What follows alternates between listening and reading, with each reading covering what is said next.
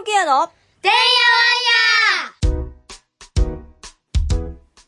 この放送は病気や障害のある子供たちと家族のためのトータルケアを考えるチャーミングケアが日々のてんやわんやの中からチャーミングケアのヒントを探していく番組です。はい、今日も始まりました。チャーミングケアのてんやわんや。今日はですね、2部制でお話を聞いていただこうと思います。え前半の、え一部の方ではですね、10月の8日に行われます、えワクチンパレードの実行委員の方にお話をしていただきます。そして2部の方は、私いつも一般社団法人チャーミングケアの石島としてお話をしてるんですけども、実はもう一つ会社を運営してます。株式会社チャーミングケアモールという会社なんですけども、そこの広報をしていただいてる方にちょっと今日はお話をしていただくことにしております。はい。えー今日はですね、えっ、と、千葉県保健医協会の吉川恵子さんに、えーお越しいただきまして、えー10月のですね、8日ですね、に、えっ、と、我々、チャーミングケアの方でも、えっ、と、参加させていただくワクチンパレードについて、ちょっとお話を伺おうと思っております。え吉川さん。はい。よはい、どうぞよろしくお願いします。はいろしくお願いします。えっ、と、10月の8日ですね、ワクチンパレード。えっ、と、はい今回はちょっとコロナがあってですね、あの、うんいつもだったら、いつもだったらどういう形でやってるんですかね？そうですね。いつもであれば、あの、六本木に三河台公園という公園が、小さい公園があるんですが、うん。そこに、まあ、あの、患者会の皆さんに集まっていただいて、そこから、まあ、日比谷の公園まで、だいたい、まあ、そうですね、40分ぐらいあるんですけれども、えー広い沿道をですね、横断幕を持って、まあ、プラカード片手にですね、うんえーワクチンで防げる病気はワクチンで防ぎたいという呼びかけをしながら歩いています。そうです。なんかね、私、去年ですね、去年、あの、風神の会さんの、あの、うんカニママと呼んでる、あの、カニさんから、ああの、実はちょっとお誘いはいただいてたんです。だけど、えええ木島さんって電話かかってきて、ええあんたさ、あさって暇？って言われて、え？って言ったら、あさってさ、東来れるって言われて、いやいや、ちょっとあさっては無理です って言って、で、まあ、本当ですも それで、えーって言って、でそれで、それで初めてそのワクチンパレードっていうのを存在を知ったんです。で、ぜひともでもそれは、あの、参加させていただきたいですってお話をさせていただいたら、ちょっとコロナになっちゃって、今回は、あの、オンラインでね、あの、されるということで、えっ、と、今回どういう形式でされるんですかね？そうですね、今回は、まあ、そういったコロナの影響もございますので、やっぱり東京に皆さんを集めてしまうことはすごくリスクが高いということで、えー各あの全国にいらっしゃる患者会の皆さんを、あの、ズームで、あの、うん。つなぎまして、うん。で、私と、あと、まあ、文京区で、あの、開業している小児科医の細部千春先生と二人でですね、あの国会議員会館のお部屋をあのお借りしましたので、うん。そこから、まあ、全国の皆さんにリレーでつないでいくという形でオンラインのワクチンパレードという形に今回はいたしました。そうですよね。あの、事前にちょっとね、あの、聞かせていただくけど、もうそれぞれにすごいストーリーがあって、もうなんか若干ちょっと泣きそうな感じになるぐらい の話なんだけれども、あの、なかなかやっぱりこうね、あの、伝わりづらい、みんなに関係あることでは間違いないんですけど、なかなか伝わりづらい。私も実際その自分の子供が、えっと、まあ、小児がんになった際に、治療でワクチンがちょっと、あの、ワクチンの効果が切れてしまって、その間にあの水暴走になっちゃったっていう経験があって、まあ、今回このこういうワクチンのお話に参加させていただいているところはあるんですけど、でも、やっぱや、なってみないとわからないですよ、この重みっていうのがそうね。ですね。うん。知らなければ、やっぱり、あの、過ぎてしまうのかなといううん。ことなんですけど、やはり知ったり、まあ、実際に体験された方のお話を聞くと、もうやっぱり自分の今までの生き方が変わってしまうっていうそうですね。うん。はい。うんで、やっぱり皆さんにその事実をうん知っていただきたいなという、その思いで、まあ、パレードで、まあ、今回で11回目になるんですけれども、そうです。え、これ何年から始めてるんでしたっけ？これは2010年から、あの、呼びかけておりまして、うん。えーまあ、最初1回で終わるつもりだったんですが、うん。うん。まあ、本当にあの、1回お呼びかけをしましたところ、まあ、次も、また今年も吉川さん歩こうよっていうようなうん。うん。話をたくさんいただきまして、うん。よし、じゃあ、あのー呼びかけるからみんな参加してっていう感じで、うんあの、毎年1回ですね、この時期に、うん。歩いているというような状況です。えっと、今年に関しては、えっと、何団体さんぐらいが参加されるんです？今年は9団体、あの、うん参加されまして、うん。また、あの、今回は、まあ、石島さんのチャーミーケアさんが入っていただきましたので、うんまた新たな仲間が増えたということなうんんですけれども、毎年いろいろな、あの、患者会さんが、あの、自分たちのことを、まあ、話したいということで、ご参加いただくうん。ということですね。はい。それで、その、えっと、話をした後、えっと、そう、厚労省の方に、えっと、そうなんです。ですね。あの毎年1回、その、うん共同防書ということで、うんえあの、希望するすべての人たちに、えーワクチンを、うんえー無料で、えーまあ、提供して、あの、打てるような環境を作ってほしいということで、うんえー厚生労働大臣に歴代ですね、うん毎年あの、共同で要望書を提出しているとうん、うん。すごいですよね、でもそれね。それすごい話だけど、それ私もなんかすごいお恥ずかしい話、去年初めて知って、なんでそんなすごいことそんなみんなに知られてないんって。知る人ぞ知るみたいなね。まあ、地道にずっと、まあ、継続してきたから、まあ、こういう、あの、石島さんともまた出会えたということで、うんうん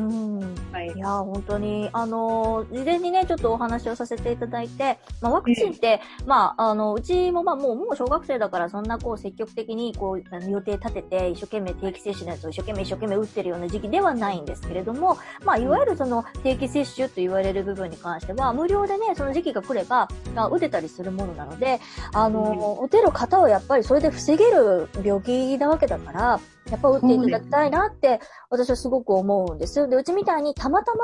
やっぱり一回打ったもの、ちゃんと免疫がついたにもかかわらず、後から消えてしまったりだとか、あの、吉川さんからおお聞きしてた、えっ、と、代謝異常みたいな形でね、ですね。あの、打っても免疫がつかない方っていうのがいるんですよね、一定ですよね。ね、そうですね。一定数、やっぱりうね。ん。で、そういう方は、あの、なんだろう、予防のししようがないっていうところがあるので、そうなんですね。ねえ、だから打てる人がやっぱりその予防をしていく、打ちさないようにするっていうことも、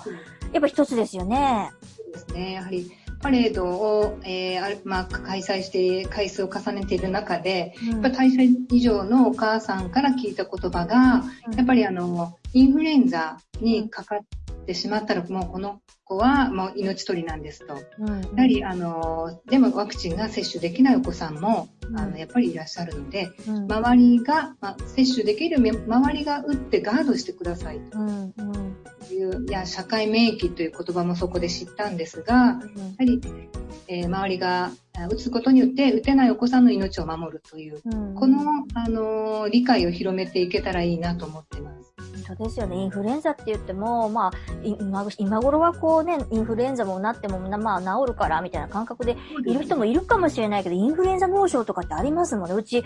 今年の、今年ですね、うちええ、救急で病院運ばれました、次男。えー脳症まではいかなかったけど、あの、痙攣、引きつけ起こしちゃって、うんあの、すっごい熱になって。で、あの、救急に運ばれたら、本当に、あの、ワクチン打ってたんですけどね。なでもそういう状況、これ打ってなかったらどうだったんだろうっていう。うん。ねやっぱり、まあ、打っておけば、まあ、軽く済むということも言われてますけれども、やはり防げるのであれば、まあ、うん。事前に打っておく必要があると思いますし、今回またコロナの関係があって、コロナにはワクチンがないんですけれども、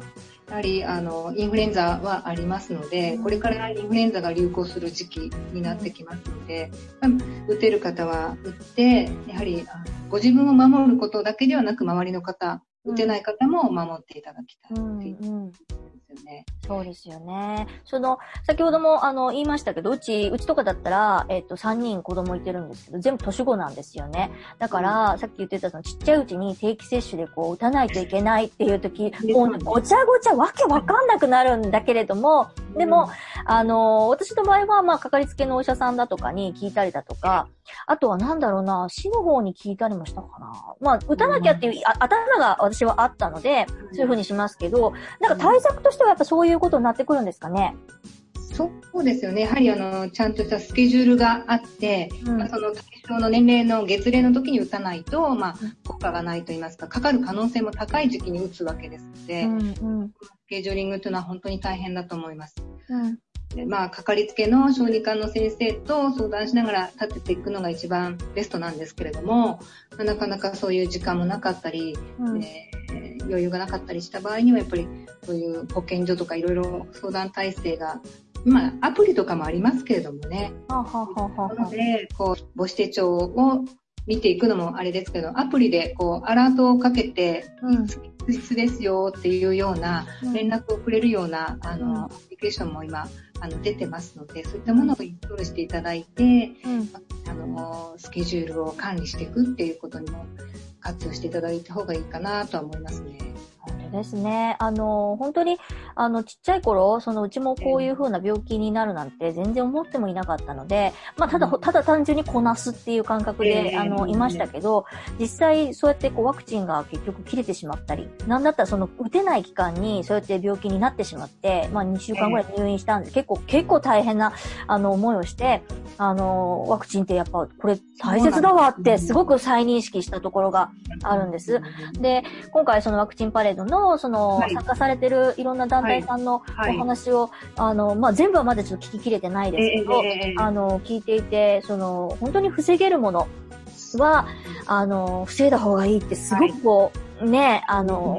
感じたので、ぜひともこの10月の8日ですね、一般の方に向けて、はい、あの、お話をされるので、どういう方法で、あの、参加していただいたらいいんですかね？あと、あの、はい、ワクチンパレードと検索していただければ、あの、はい、公式なホームページが出てきますので、はい。そこにあの、YouTube で、私どもあの、録画をして、あの、ライブで配信しますので、はい。YouTube で見ていただくことは可能です。それはアーカイブみたいな感じで、ずっと残るんですか？残ります。あ、ほうほうほう。はい。なので、まあ、その時間帯に聞けなくても、今後、その YouTube で録画したものを、うん、あのずっと置いときますので、それを後ほどじっくりお時間がある時に見ていただいて、うん、各あの患者会の皆さんのストーリーをですね、聞いていただけたらありがたいなと思います。本当ですね。あの、後で URL は私もお聞きして、あの、はい、発信と一緒に、あの、はい、配信させていただきますので、ぜひとも本当に、あの、これをきっかけに、あの、聞いていただきたい、知っていただきたい情報だと、ね、はい、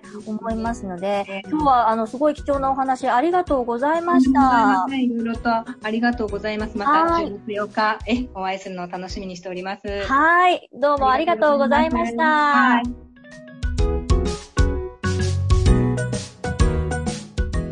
はい。えっ、ー、と、今日のゲストですね。えー、もう一方、えー、松本恵里子さんという方なんですが、えー、実はですね、私のやっているチャーミングケアモールで広報をしていただいている方になります。今日お呼びしたっていうのは、10月の9日から11日まで、神戸丸井さんの方で、ちょっとまあイベントをするっていうところもあり、あのー、今まで結構私一人でわちゃわちゃしてるところがあったんですけれども、これはちょっと一人では無理だぞっていうところがありですね、チャーミングケアモールの方で、当事者のお母さんたち、まあいわゆるチャーミングケアモールアンバサダーという方にちょっとお手伝いをいただこうというところで、その中の、えっと、お一人です。松本恵里子さんに来ていただきました。よろしくお願いします。はい、よろしくお願いします。お願いします。あの、あれですよね。えっ、ー、と、広報という形で今回、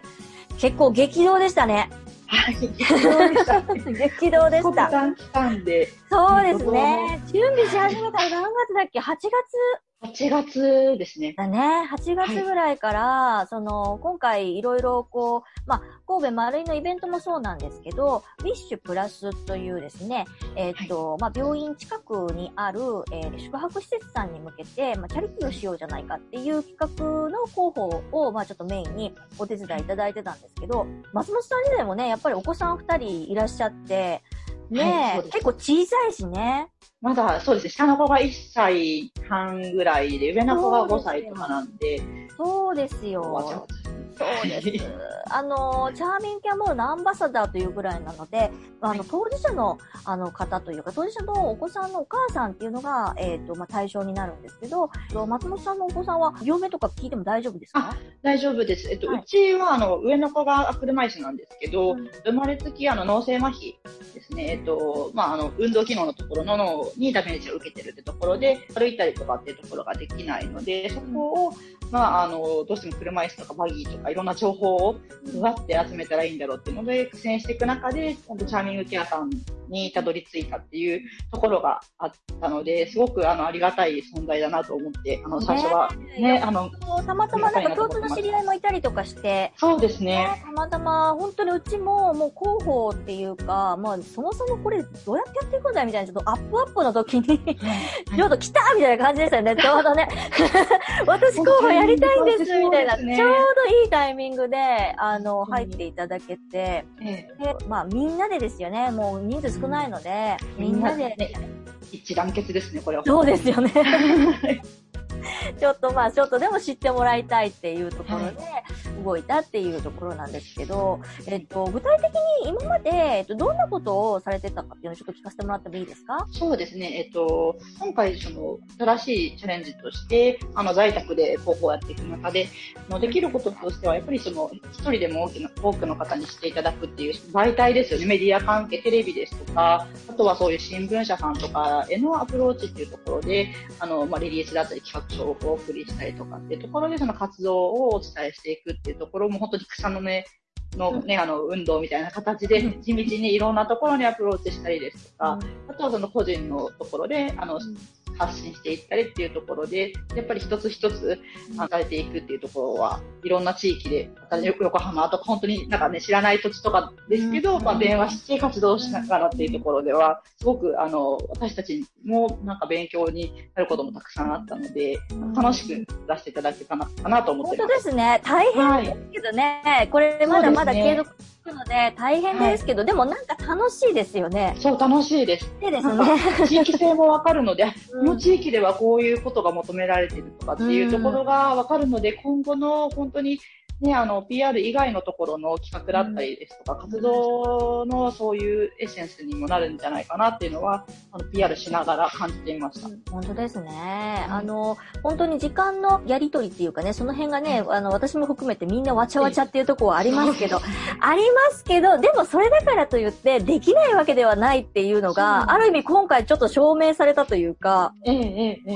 え、ところがあるので、今後もちょっと継続的にお手伝いいただけたらいいなというところとともにですね、えっ、ー、と、先ほどもちょっとお話ししました、えっ、ー、と、9日から11日までですね、神戸丸井さんの方でイベントを初めてです。えー、こういう、まあ、チャンネルケアモール、まあ、病気とか障害のあるお子さんのに向かった商品であるだとか、お見舞い品であるだとか、そういうとこを、えー、手で触れて、触ってみて、そういうイベントってちょっと初めてなので、あの、ぜひとも、あの、来ていただけたらなと思います。あと、これからあれですよね、予定ちょっとお話していただいてもいいですか？ウィッシュプラスの方の。そうですね。えっと、ウィッシュプラスの方では、あの、先ほど、あの、ご案内したような、あの、神戸の方では、まあ、リアル店舗として、丸井さんの方で展開はしていくんですけれども、あの、全国津々浦々ですね、北海道から沖縄の施設さんですね、あのところに、まあ、継続的にこうあのこういったようなチャリティーを含めた家族ですとかお子さんへの活動っていう支援をしていきたいなと思っているので、あの今回ね、こう聞いてくださっている方とかでも、まだまだ知らない方たちがすごく多いので、一人でも多くの方たちにこういうことがあるよとか、こういうこと聞いたよっていうことをお伝えいただけたりとか、まあ、あの発信していただけると私たちも嬉しいなと思いますので、ちょっと少人数であのこじんまりとやってますので、皆様の力もお借りできたら嬉しいなと思ってます。本当ですね。はい。今日はどうも、あの、ありがとうございました。ありがとうございます。